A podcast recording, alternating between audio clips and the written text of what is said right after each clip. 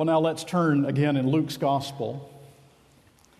Luke's Gospel, chapter 2.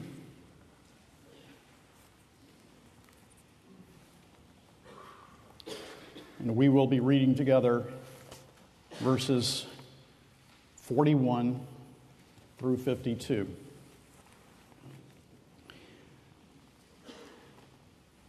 Let us pray.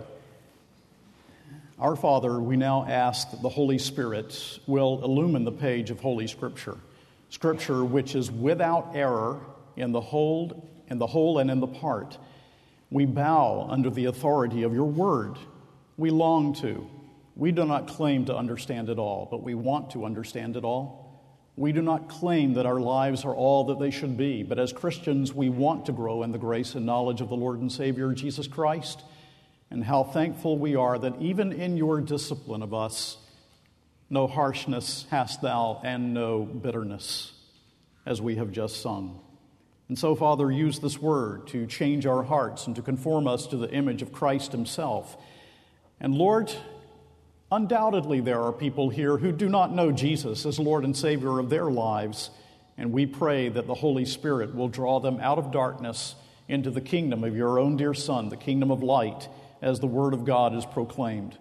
May it be true that there is not, not ever a service that we have of worship of your name in which your people are not fed the truth and in which someone lost does not come to know Jesus. Will you hear our prayer? For we long for this, and we know, Heavenly Father, that as we contrast ourselves with your majesty and humble ourselves under your word, that you have promised that if we humble ourselves, we will be exalted in due time. In the name of Christ, in whom we have union, in whom we are exalted, we pray. Amen. Let's stand together for the reading of the word. Luke chapter 2, beginning with verse 41. This is the word of God.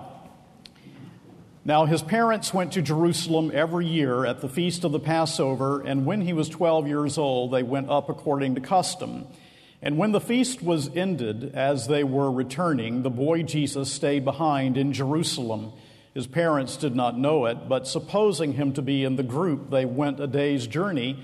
But then they began to search for him among their relatives and acquaintances. And when they did not find him, they returned to Jerusalem searching for him. After three days, they found him in the temple, sitting among the teachers, listening to them and asking them questions. And all who heard him were amazed at his understanding and his answers. And when his parents saw him, they were astonished. And his mother said to him, Son, why have you treated us so? Behold, your father and I have been searching for you in great distress. And he said to them, Why were you looking for me? Did you not know that I must be in my father's house? And they did not understand the saying that he spoke to them. And he went down with them and came to Nazareth and was submissive to them. And his mother treasured up all these things in her heart. And Jesus increased in wisdom and in stature and in favor with God and man. The word of the Lord. Let us be joyful in receiving it. Please be seated.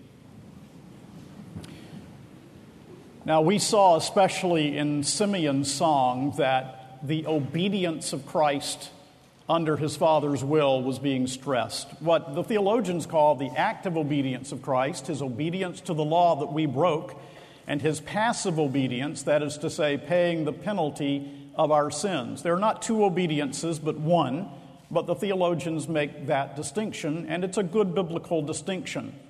If Jesus did not obey the law that you and I broke, if he did not pay the penalty of our sins on the cross, we would be lost forever. We could not save ourselves. And that obedience of Jesus is stressed to the Father once again in the text that we have just read this morning.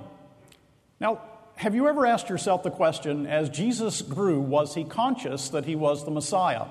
Well, the answer to that is without question yes. He knew who he was, he knew who had sent him, he knew from whom he had come, he knew for what he had come. And as he grew, there was a gradual self disclosure of his identity and his calling. Now, here in this passage, we have another indication from his early boyhood of his identity and of his calling. And the more we look at this simple text, the more we see in it, especially his internal compulsion to be obedient to his Father as he came into this world to save us sinners from our sins. So, as we make our way through Luke, we've come to this passage, and the first thing that we see is the family trip to the feast. The family trip to the feast. His pious parents, his adopted father Joseph, and his mother Mary, bring him to the feast of the Passover. You will recall that the Old Testament commanded that men come to Jerusalem to attend the three annual feasts Passover, Pentecost, and Tabernacles. And as the nation was scattered abroad, this was practiced once per year. They did not have to stay the entire week, but they could come only for a day and go home. But Jesus' parents came to the Passover annually, according to verse 41, and they stayed for the entire week.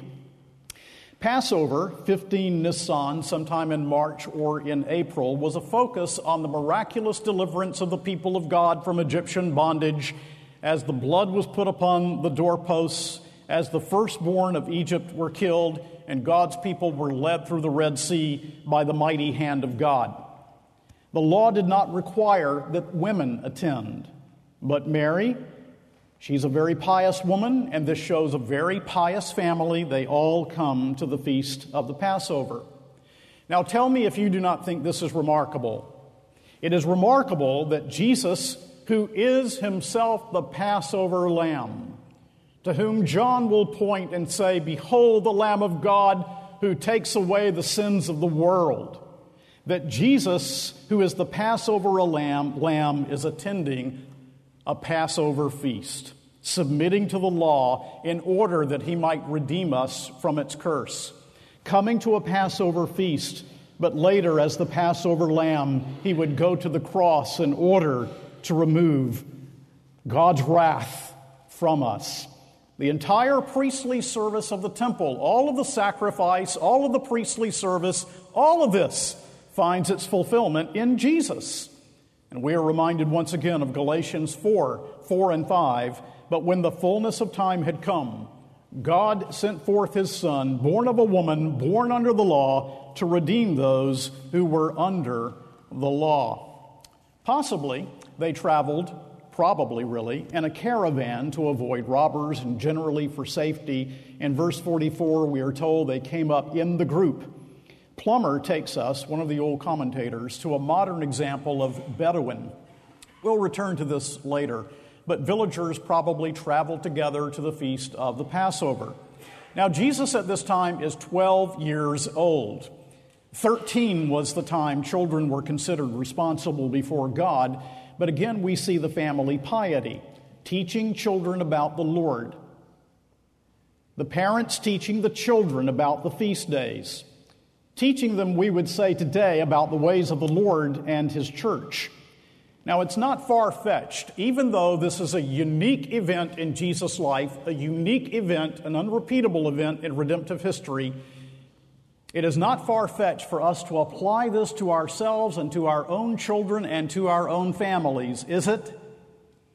Here we see the family of Jesus bringing him, and undoubtedly his other half brothers at this time, to the feast of Passover because they want them to be a part of the people of God in this great feast. Does this say nothing to us about family piety, about the role of father and mother in the nurture of our children? We would say today, this is the family that never misses a stated ministry of the church, a stated preaching opportunity, a stated worship opportunity of the church. This is the father who says to his children, No, we don't miss Sunday morning to play soccer. We owe God our worship. We are going to be in worship with the living and true God. It doesn't matter what the pressure is, there's no pressure to me. We're going to be in worship. This is the father who prays with and for his children, the mother who prays with her children, who opens the Word of God, who catechizes, who teaches with the prayer that the Lord will open the child's heart and come to know the Lord Jesus Christ. That's its application to us. Matthew Henry said, Those children that were in their infancy dedicated to God should be called upon when they are grown up to come to the gospel Passover, to the Lord's Supper that they may make it their own act and deed to join themselves to the Lord. In other words, you, children, must have a personal relationship with Jesus Christ. You are called to know the God of your fathers. You must come to know this Christ for yourself. Now, I ask you, parents, do you want your children to be well prepared for life? Do you? Do you want your children to be well prepared for the hardships that will come in life? Do you? Do you want your children to be well prepared when the time of death comes? What do you want for your children? What do you long for your children? As Mr. Valeni said in his class this morning, and I keep seeing these parallels with our texts and what we talk about. Do you want your child just to, to do well in school? Do you want him to be a great athlete? What do you long for? What we should long for for our children is that our children know Christ, that our children be godly, that their sins are forgiven, that they know how to live for God and to submit to His authority, that they know this word. And for that to happen, you must set before them a godly example. You must know this Lord Jesus Christ. You must love His word. You must lead your children in the ways of the Lord. You must, as did Joseph and Mary, bring your family to the stated worship services that God has ordained. Do we want to grow? Do you parents want to grow in the grace and in the knowledge of the Lord and Savior Jesus Christ? The means that God has appointed are the stated worship services of the church with the preached word. Why ever would we miss it? And so I think that's an application from the piety of this family that should go right to the heart of all of us and especially to our parents. But then moving along in the text, we see secondly the missing Jesus, the missing Jesus. Let's read verses 43 through 45 again. And when the feast was ended, as they were returning, the boy Jesus stayed behind in Jerusalem. His parents did not know it, but was supposing, but supposing him to be in the group, they went a day's journey. But when they began to search for him among their relatives and acquaintances, and when they did not find him, they returned to Jerusalem, searching for him. Again, a note of piety. They stayed for the whole week, we are told, and then they traveled back. The Passover festival was over. They probably assumed that Jesus was with relatives. Maybe you're asking yourself the question how could Mary, how could Joseph be so negligent? Well, I've thought about that. They certainly were not negligent parents. Some of you remember, I remember when I was a boy, most of the parents here can remember, certainly the grandparents, when on a summer's day I would go out to play with my friends, and as long as I was back by dark, everything was fine. And you can't do that now. But that was the day in which I grew up as a child. I sometimes would go, my home was a long way from downtown Macon, Georgia, but I sometimes would leave on a morning I would walk miles and miles and miles and go downtown with my quarter or 15 cents or whatever I had. I'd spend the day there looking at the architecture and the sights and talking with people on the streets, and then I would go home. Nobody, it was no problem. And so something like that undoubtedly is happening here. The Plummer tells of later Bedouin travel and probably rightly assumes that this is essentially the way Jesus' family would have traveled. And he explains why they didn't miss Jesus for so long. This is what he says The inhabitants of a village or of several neighboring villages formed themselves into a caravan and traveled together. The Nazareth caravan was so long that it took a whole day to look through it. The caravans went up singing psalms, especially the songs of degrees, Psalms, Psalm 120 through 24, but they would come back with less solemnity. It was probably when the caravan halted for the night that he was missed. At the present day, the women commonly start first, the men follow, the little children being with the mothers, and the older children with either. If this was the case, then Mary might fancy that he was with Joseph, and Joseph that he was, was with Mary. And so one probably assumed that he was with the other. And Plummer cites Tristram's Eastern Customs and Bible Lands for that. However, it happened, Jesus remained behind because he was submissive to a higher call in his life than even the call to be with his parents on their return home. Joseph and Mary must have thought that he was in the caravan, and a whole day passed, as Robertson says, one day out, one day back, one day finding him. Where is he? They were concerned, they were worried. And they go back to Jerusalem and finally to the temple, and they find Jesus there at the end of an anxious search for their boy. Which leads us to the third thing in the text Jesus found. Let's read verses 46 and 47 once again. After three days, they found him in the temple, sitting among the teachers, listening to them and asking them questions. And all who heard him were amazed at his understanding and his answers. And so they found him. They found him in the temple, sitting at the feet of the teachers in one of the temple porches, undoubtedly where teaching would take place. He is listening and he is learning. He is a boy with a spiritual thirst. His relation to these teachers, of course, will change considerably as time goes by, but for now, he is listening to their exposition of the Torah. He is listening to what they have to say. And in verse 47, we are told, and all who heard him were amazed at his understanding and his answers. Jesus' wisdom astounded the crowd as he dialogues with the teachers and they are astounded at his questions, they are astounded at his answers. Now, what is being stressed here? What is being stressed here is the true humanity of our Savior, the Lord Jesus Christ. The true humanity, as it is stressed, of course, in verse 52 and Jesus increased in wisdom and stature and in favor with God and man. Or, as we also saw in verse 40 of this chapter, the child grew and became strong, filled with wisdom, and the favor of God was upon him.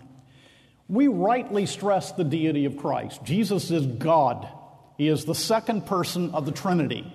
But we also rightly stress that He became incarnate, that He became a human without ceasing to be God, and that He is fully God and fully man. As Chalcedon, one of the great councils of the church, put it, perfect in Godhead, perfect in manhood. But never forget true manhood. He was a baby. He had to grow as a boy. He had to learn. He had to ask questions. He took our nature and he took our condition in order to redeem us from our sins. And so Jesus is learning and he is growing because he is a real human being, though also God incarnate. And the pastoral rebuke, the, the parental rebuke, is found in verse 48.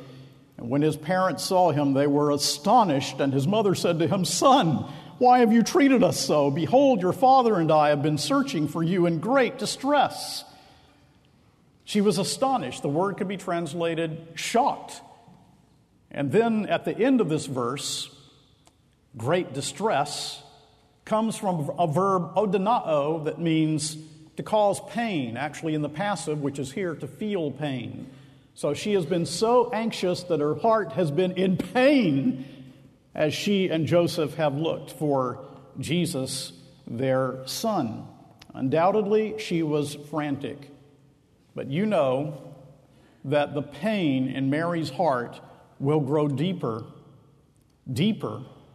Simeon told us in verse 35 a sword will pierce Mary's soul also, and she will see this boy grow up to be a man and hang upon a cross. This mother will see her son hanging upon a cross to redeem her and us from our sins. The pain in her heart is just beginning. Jesus' answer in verse 49, he said to them, Why were you looking for me? Did you not know that I must be in my Father's house? Now, did it ever strike you that these are the first recorded words of our incarnate Lord? And that those words, the first words recorded of Jesus in his human ministry, those words are about bringing glory to his Father in heaven. And Mary, we are told, treasured up these things in her heart. And that must have been the source for Luke. How did Luke learn about this? Undoubtedly, as he researched, Mary told him. But here there is a very interesting way in which Jesus expresses himself. Did you notice? Did you not know that I must be in my Father's house? I must. A little three letter word in the Greek, dei, but we find that it's used in other gospels, but limiting ourselves to Luke, it's Luke, it's used by Luke many times to express necessity that is placed upon Jesus in his redeeming work. We find it here. In chapter 4, verse 43, he must preach. In chapter 9, verse 22, he says he must suffer. In chapter 13, verse 33, he must go on his way anticipating his death in Jerusalem. In chapter 19, verse 5, he must stay in the home of Zacchaeus. In chapter 24, verse 7, he must be delivered up to be crucified and rise again. In 2237 and 2426, he must suffer these things and enter his glory. In chapter 24, verse 44, he must fulfill all that the Old Testament prophets said about him. Jesus' entire life program and call is found in these words. These are the words of the eternal Word made flesh who has come to obey his Father in heaven. The words of the Son obeying his Father's will as he comes to redeem us from our sins. And despite what Jesus' earthly parents know, and they know a great deal from what the angel Gabriel had said to them, they do not understand the mission of Jesus of Nazareth. Do you not know? He says to them, as if he were saying, Just think back, mother. Remember what the angel Gabriel said to you. Way back there in chapter 1, you read it in about verse 30 or so. He's the Son of God. He will be the Most High. He has come to redeem his people. But Jesus is acting according to his person his relationship with his heavenly Father, and his calling of God. That calling is more than his earthly parents can comprehend. It will lead him to the cross of Calvary. Now, there's a missing element in the Greek New Testament, in the Greek text, that must be supplied in English translation in verse 49. En tois tou patros mou, literally translated, it is this in thee of my Father. So it doesn't say in my Father's house. You have to fill it in. The authorized version fills in, Do you not know that I must be about my Father's business? The ESV that we have read this morning fills in, Do you not know that I must be in my Father's house? Now, I think the ESV is correct. The question to Jesus is basically, Son, where have you been? And his answer is, In my Father's. That is to say, in my Father's house. So we supply the words to make sense in English. If I say to you, I'm going to my Father's, what do you think? I'm going to my Father's home. I'm going to my Father's house or the place where he lives. Well, that's what Jesus is saying here, undoubtedly. I must be in my Father's house. Jesus says he must be in his Father's house where his father manifested his name and presence. In his father's house, where his father was especially worshiped.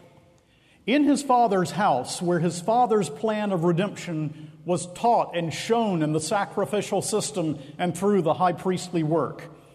In his father's house, where his craving for fellowship with his father could be met.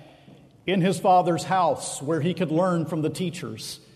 In his father's house, where his father pictured Jesus' mission to the world to save sinners like us from our awful sins. Yes, Jesus must be in his father's house. And later will become so upset that his father's house has become a den of thieves that he will even drive the money changers from his father's house. But will you please notice there's something truly great and wonderful here, something of the greatest importance.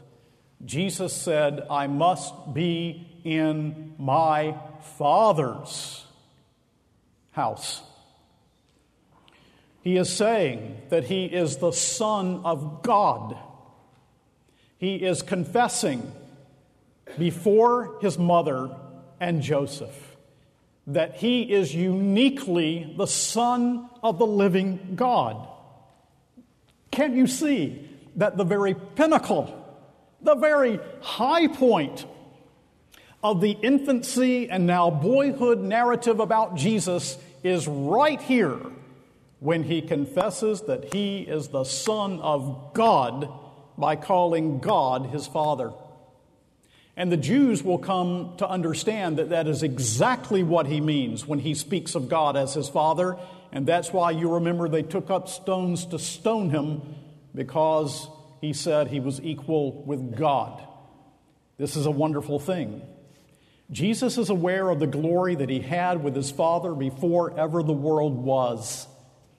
Jesus is conscious of his unique relationship to his heavenly Father and that he is, to use the language that I think is, is appropriate, he is the second person of the Trinity. Jesus is conscious of his unique relationship with his Father, and that's why the must, I must be in my Father's house, because he knows the Father and he knows his mission. And he knows that his mission will take him all the way to the cross and to the tomb and to the resurrection. Have you ever stopped to think about this, to imagine this? We try to shield our children, and rightly so, for things that are too old for them, don't we? We try to shield our children for those things that are just too hard for them to bear. And that's good and that's right. We need to help our children to deal with things in age appropriate ways and from a godly biblical perspective.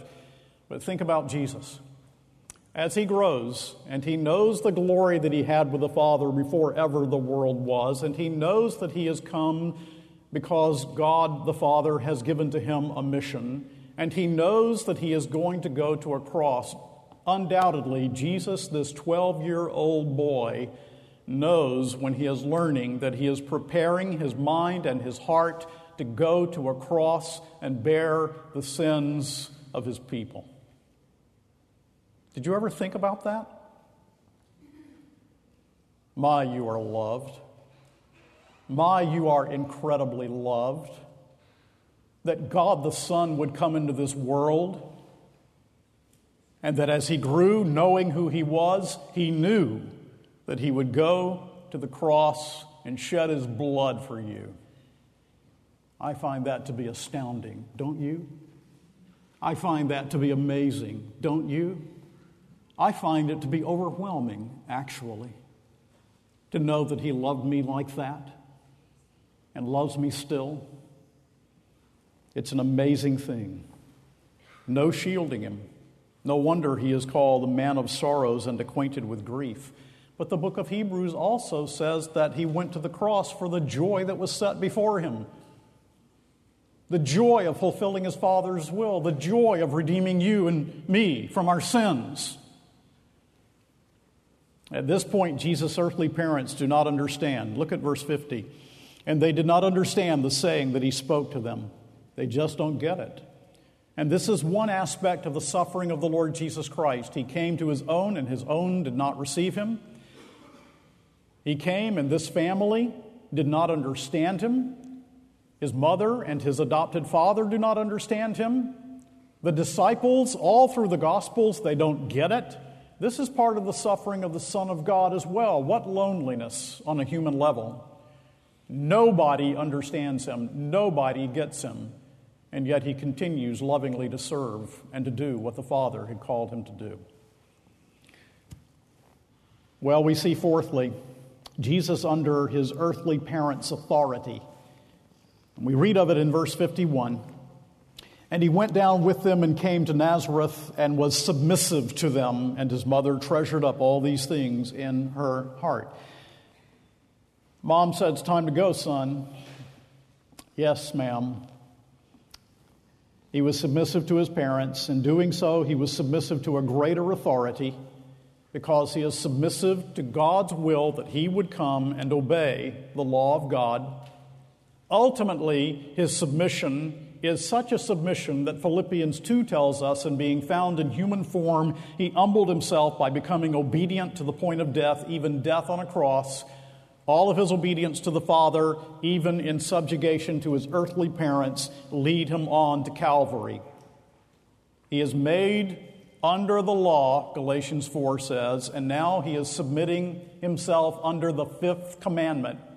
He created Joseph and Mary he created them, and yet he is submitting to them. That's also part of Jesus' must.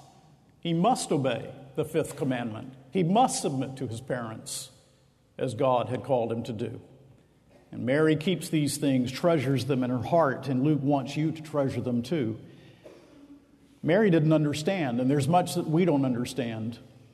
Mr. Spurgeon said so beautifully when you cannot put a truth into your understandings, yet lay it up in your affections. If there be anything in God's word which is exceedingly difficult, do not therefore reject it, but rather preserve it for future study.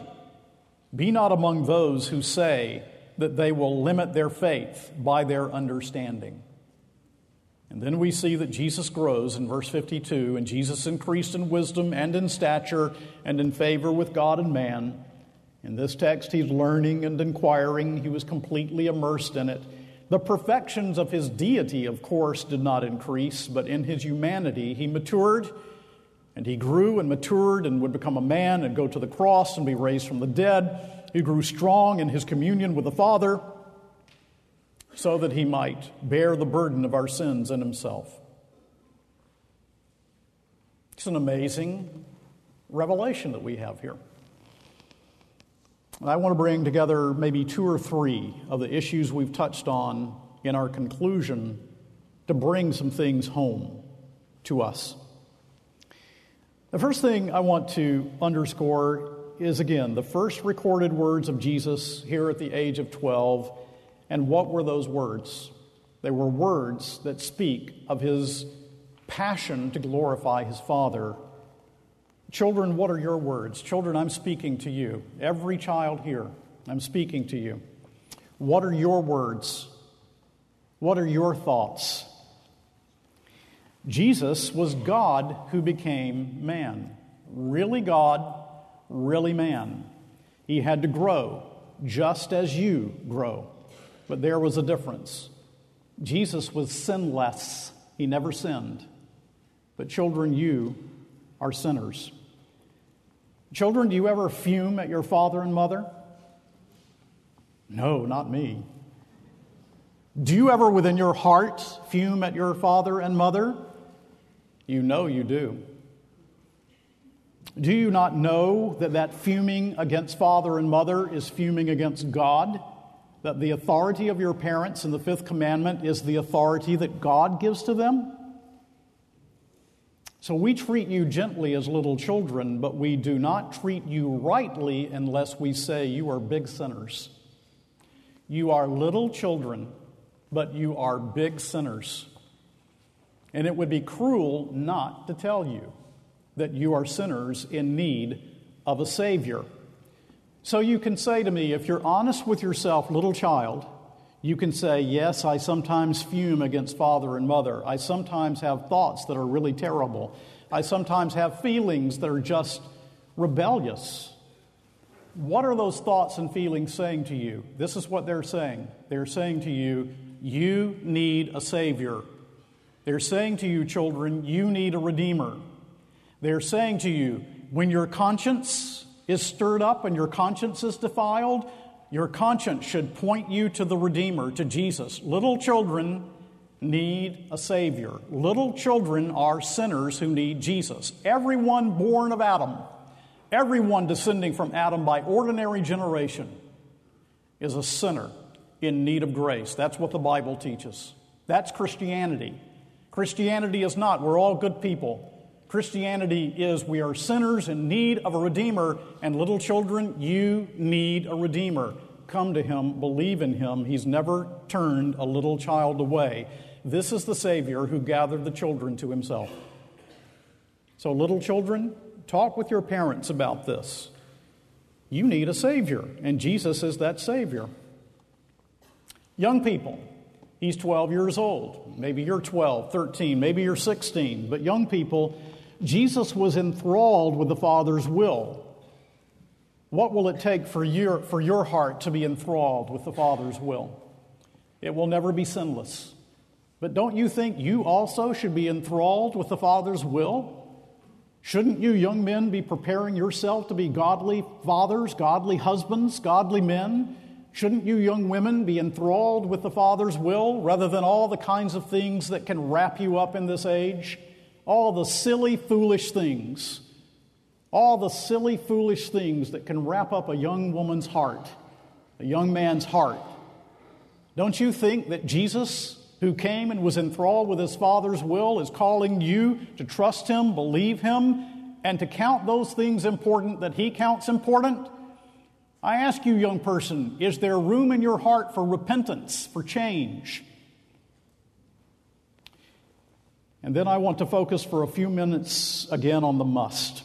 Verse 49 Do you not know that I must be in my Father's house? Now turn to Luke chapter 9, verse 22, just to take a couple of examples that I mentioned earlier. Luke 9, verse 22.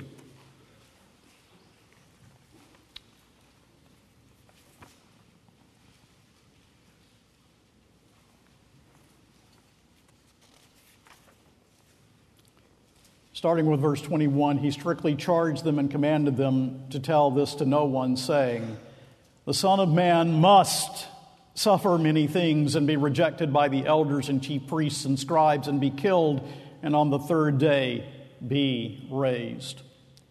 Or to take one other example, chapter 24 of Luke's Gospel, chapter 24, verse 7.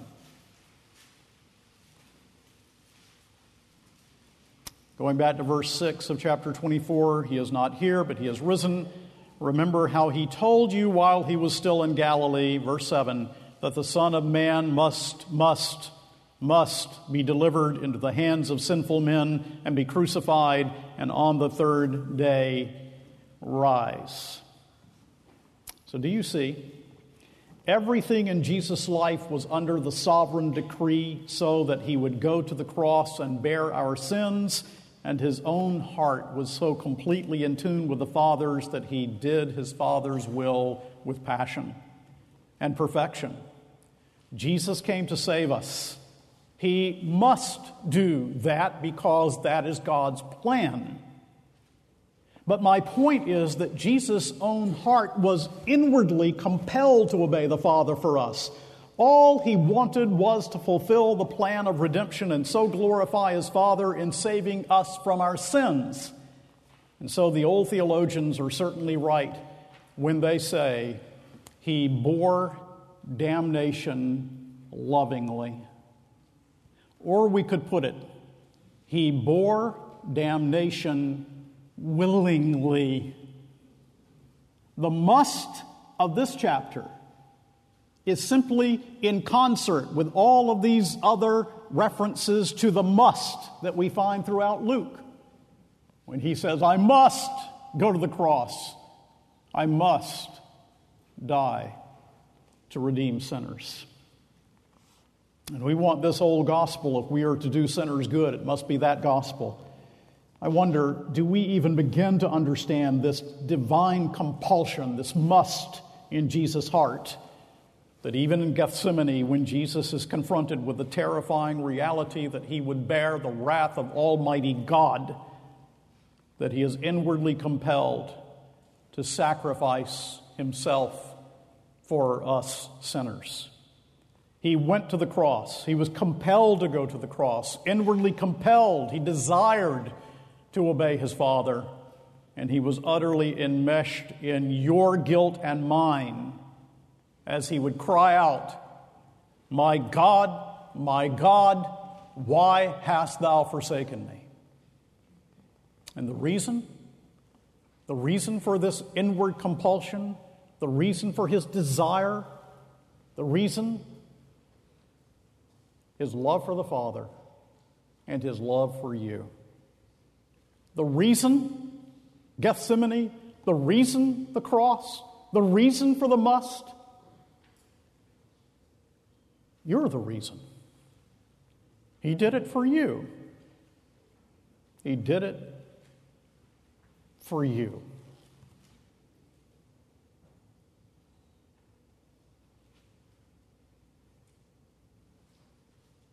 To which God's people add, Amen.